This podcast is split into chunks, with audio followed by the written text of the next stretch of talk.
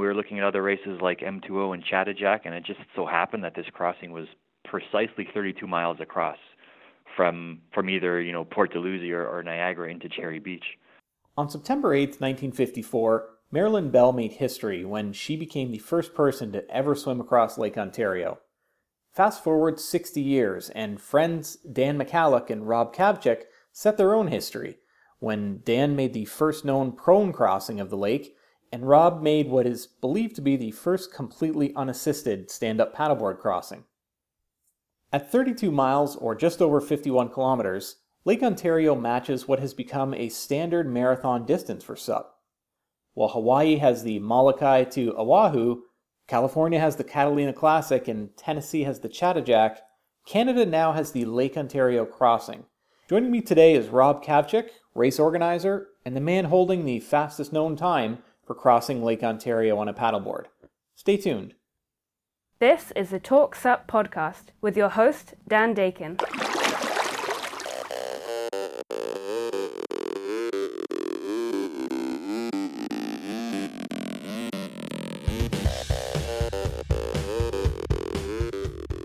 Rob, thanks a lot for, for joining me here today, and, uh, and I've been looking forward to talking about the the Lake Ontario crossing for a while here. So thanks for thanks for being here. No problem. Thanks a lot for having me on. So you know we've got a lot of paddleboard races in Canada. Uh, there's no question, and of course they're growing every year. The the number of them uh, we're we're seeing more and more every summer being added to the schedule. But this Niagara to Toronto crossing is it's so unique in Canada. Um, as far as you know, it's the only open water um, paddleboard race in the country, correct?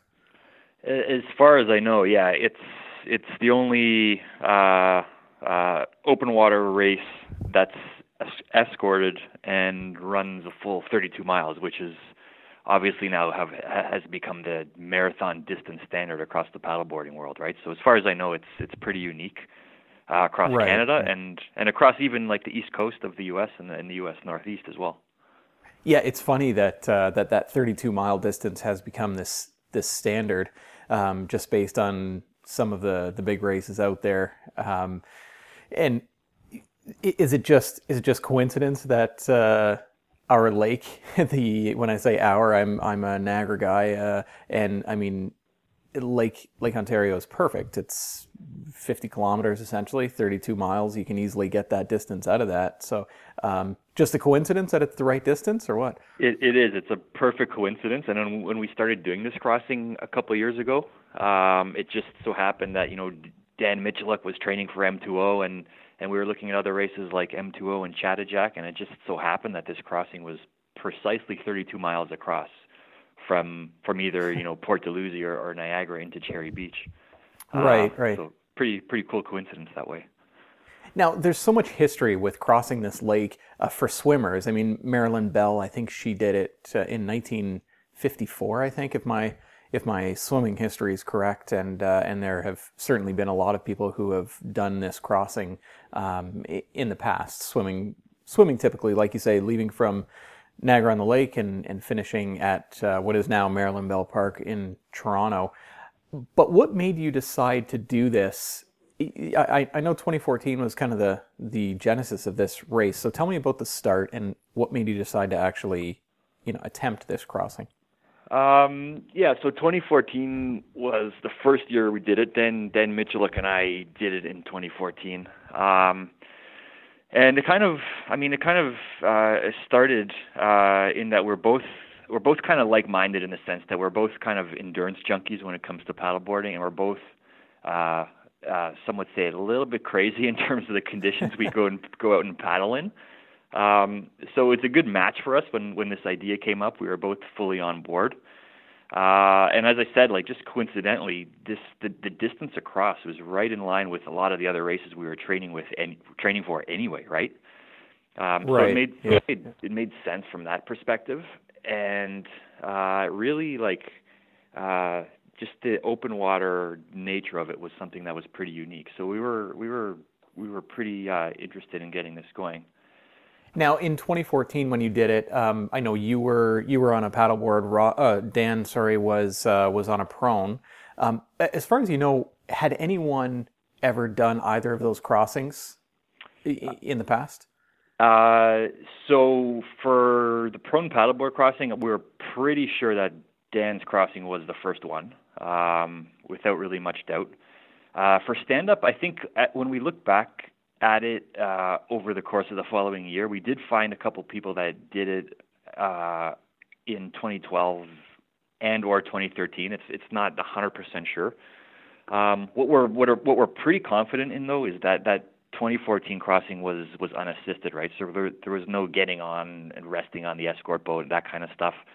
Uh, and we're pretty confident too that we set a new time benchmark. So we did that crossing in I think 5:45, uh, which was which was pretty solid pace at the time. So that's that's quick. I mean, still still even today that's a fast pace, no question, right? And that's kind of what what got uh, the wheels turning. So we went back and did it again in 2015, and we thought, you know, can we do it in in tougher conditions? Can we do it faster?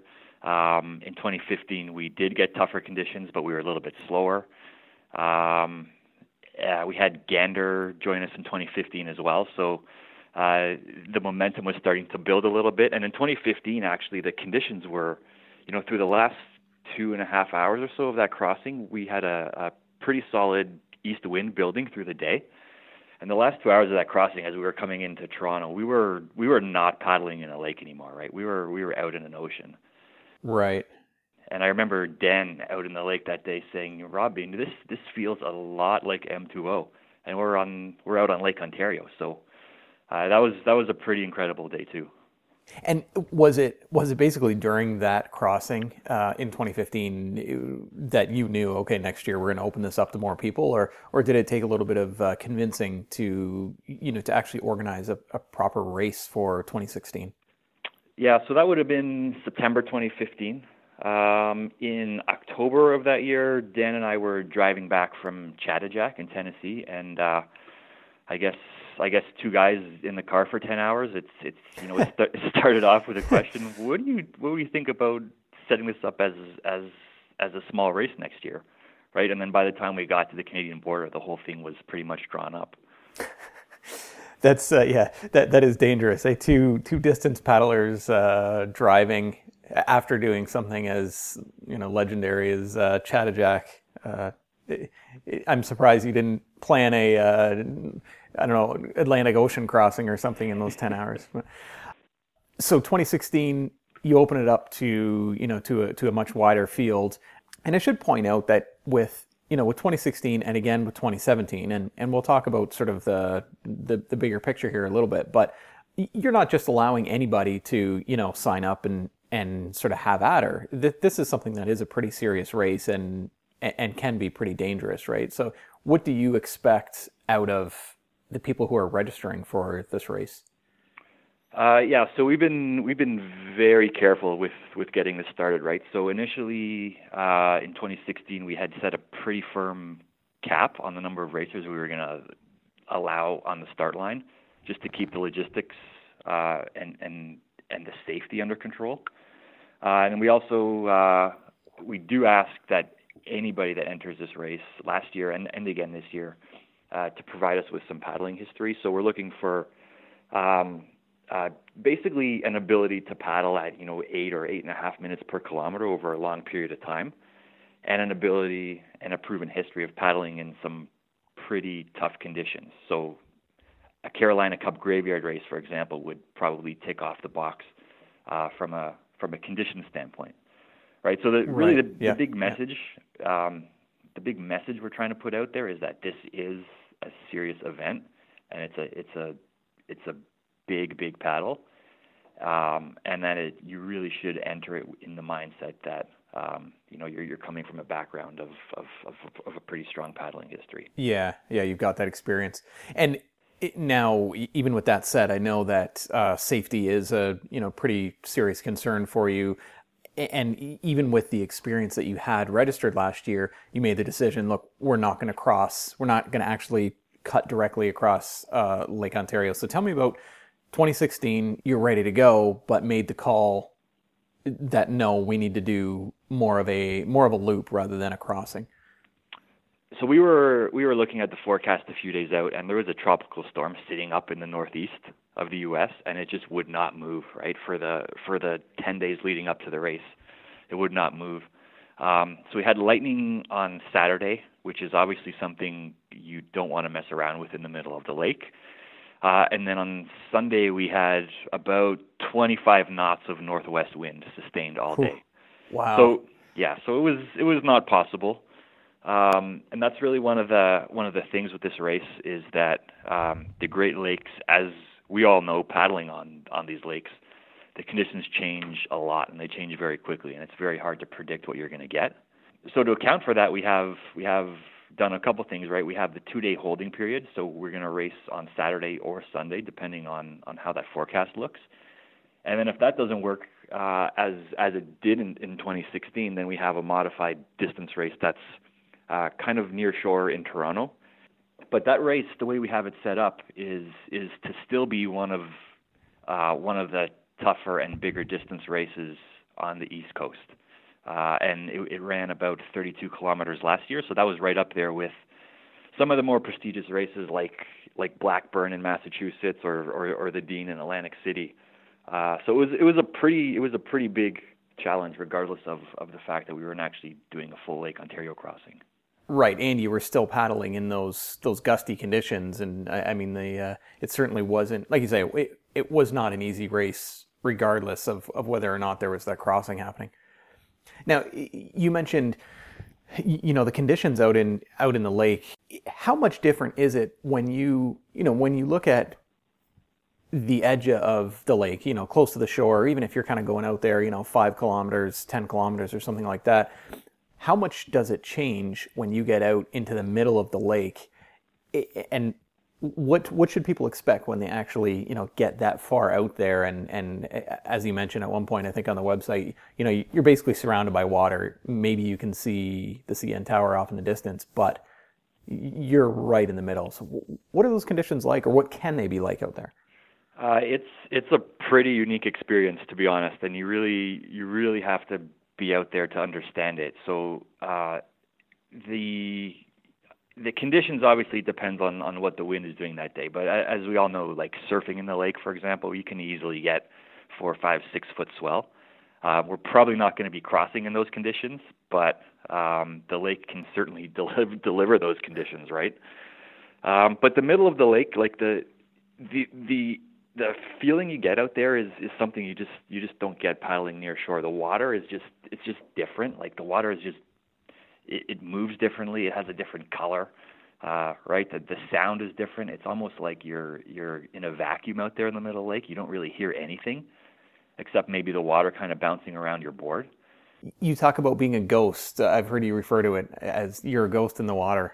What, yeah, what, is, uh, what does that talk? What does that refer to? Yeah, and then so like visually, you're you're out in the middle of the lake, and you're 25 kilometers at least from anything. So um, behind you, you see nothing but water. To your left, uh, you see nothing but water. To your right, nothing but water. Ahead of you is maybe on a very clear day, you can kind of see the tip of the CN Tower. Um, but other than that, you're you're completely alone out there, and it's it's a really unique experience uh, to paddle in conditions like that. Now, for 2017, I know you you have moved the race uh, closer to uh, to the middle of the summer. Um, July 29th and 30th, I believe, are the are the two dates uh, that that you've got blocked off for it. So, was that mostly about weather, or you know, trying to trying to improve the chances of being able to actually do the crossing? Yeah, that's all it is. It's just it's just better odds over a two day holding period of actually getting to do the full crossing. Um, we we picked September initially because we get a little bit more wind in September, and uh, uh, Dan and I initially were really kind of going for this this open water experience. And when it's two of us uh, watching the weather and deciding when to go and cross, it, it's great. You can find a good breezy day and go do it. But when you have you know 30, 40, 50 people kind of waiting on you to make a decision and and and find a safe day to cross, we just kind of figure that uh, that that July just gives us a much more stable weather window to go with. Right. Yeah. Yeah. Makes sense. Yeah. And uh, now I see you've also opened up the categories a little bit. Uh, you've added a, I know a relay option and uh, um, I believe outrigger canoe as well. Tell me about the expanded options for people. Yeah, so we have we have categories for surf ski and outrigger just just to be a little bit more inclusive for everybody because there was there was quite a bit of interest coming in last year from from from those paddlers. Uh, so we didn't want to shut the door on them. Uh, and the relay option is is really cool because uh, it's great for for people who uh, either are not ready for a full 32 miles but still want to kind of experience what it's like out there in the middle of the lake.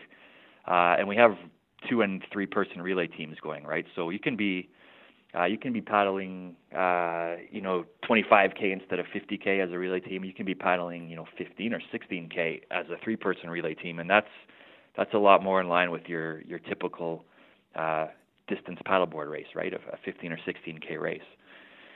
Uh, and then the other thing too is that um, uh, some people have had trouble securing escort boats. Uh, and a two or three person relay team just allows more paddlers to get out there uh, with with a limited number of escort boats that that may be available. So uh, opens up the door for for a lot more options that way. I think. Yeah, and, and that's definitely something I wanted to ask you about as well. The the escort boat is something that's a pretty major part of, of this event, and if you want to race this event, you need to secure this this boat. So I mean, it makes sense. You need to have a safety boat with you. Um, but what's what's expected uh, of the paddlers? What do they what do they require in an escort boat? Uh, so basically, uh, escort boat that's 18 feet or longer with a spotter on it that can handle the open water of up to 15 or 20 knots. Right? We're not going to necessarily paddle in 15 or 20 knots, um, but in a worst case scenario, you need a boat that's able to handle itself out there with an experienced captain this this is something that comes up a lot and i mean believe me we've we've thought of every possible way to run this race without a one to one boat to paddler ratio and this is really the only safe way to do it at the end of the day right and it's it's an established practice in races like catalina and m2o that has been historically very safe and uh, you know we've thought of going with you know two or three people per boat that can maybe stick together a diamond pattern using those those GPS beacons. We've thought of it all. Really, this is the only way to do it safely uh, at at the end of the day. And in, in 2014, um, or sorry, I believe it was 20, 2014, you did it completely uh, self-supported. Um, 2015, you mentioned that you're you're out there and you had a boat that I guess was coming out to meet you and took hours to find you out in the water, right? Yeah, I did. So we we took off from Niagara on the lake, and the boat was probably 10 or 20 minutes behind us.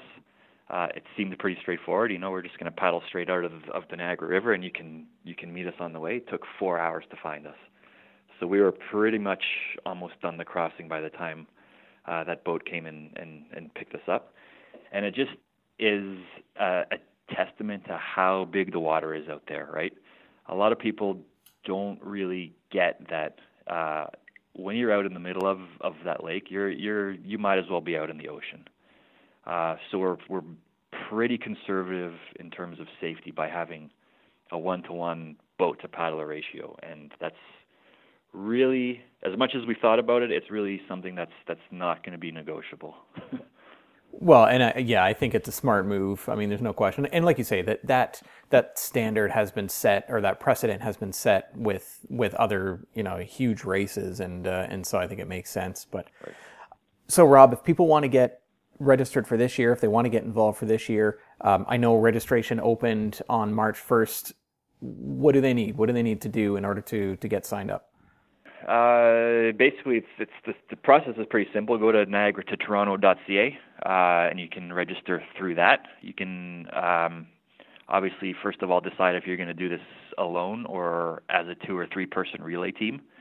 Uh, if you're going to do it solo, you probably also want to get on the water and start training pretty soon because uh, July 29th is going to come pretty quickly, and there are a lot of miles to build. Um, other than that, it's uh, it's a matter of, of making that decision, solo or relay, and then uh, I would probably get on the process of finding an escort boat pretty quickly. And and there are actually a lot of escort boats out there. So I know personally, I I was able to find about ten of them myself last year to help out uh, paddlers coming in from out of town, and I'm going to do the same thing this year.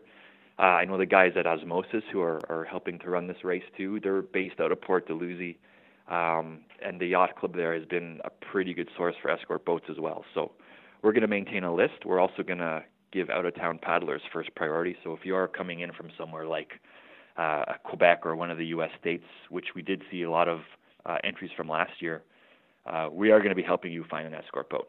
Local paddlers should have have a pretty pretty uh, easy time getting set up. So it's it's it's getting your team or solo. It's it's getting on the water training and getting the escort boat, and then uh, and then cross your fingers and hope we get good conditions. And and actually, I should mention with the with those relays, they're using a single paddleboard, correct? They they share a board. They can use their own paddles, but uh, it is a, a, a, one board per team sort of setup. Yeah, so you'd have uh, two or three paddlers on the boat, uh, and then you'd have a one board in the water. And um, effectively, what you do is is uh, you can make exchanges whenever you want over the course of the 32 miles. And so what would happen is is you know, one guy would be paddling. When you want to make an exchange, the person would jump in into the lake off the boat, swim out about you know 10 or 20 meters to meet the paddler. That paddler would swim back into the boat, and the new guy can just hop on the board and keep paddling, and it's it's very seamless. And it's actually it's actually a I I think probably the most fun way to do this. And and to be honest, I probably might find somebody to relay with myself this year. A little less stressful than uh, than having to train for a for a 50 kilometer crossing, that's for sure. Right. But, just and it's just fun. Like there's camaraderie involved with it. Uh, you know, competing against the other teams. It's it's it's it's pretty fun. It's and it's it's a lot more enjoyable than just you know putting your head down and and suffering through some of the mental ups and downs that come with doing 32 miles all by yourself. Well, listen, thanks so much for uh, for joining me on the podcast here today. And uh, um, for anyone who wants to check this race out, you can go to niagara2toronto.ca, and that's two with the number two. Go check it out, get registered, and uh, it's gonna be it's gonna be a fantastic race here, I think, and uh, and I look forward to uh, to checking it out. All right, thanks a lot. Thanks for having me on, Ben.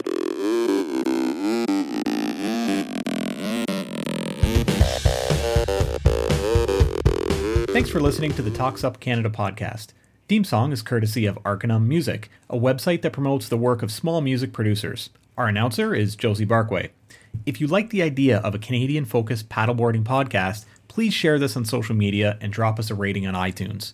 If you have an idea for a future episode, or if you're interested in sponsoring the show, email me at dan at talksup.ca. We'll be back in two weeks with another episode. Until then, get out there and live the dash.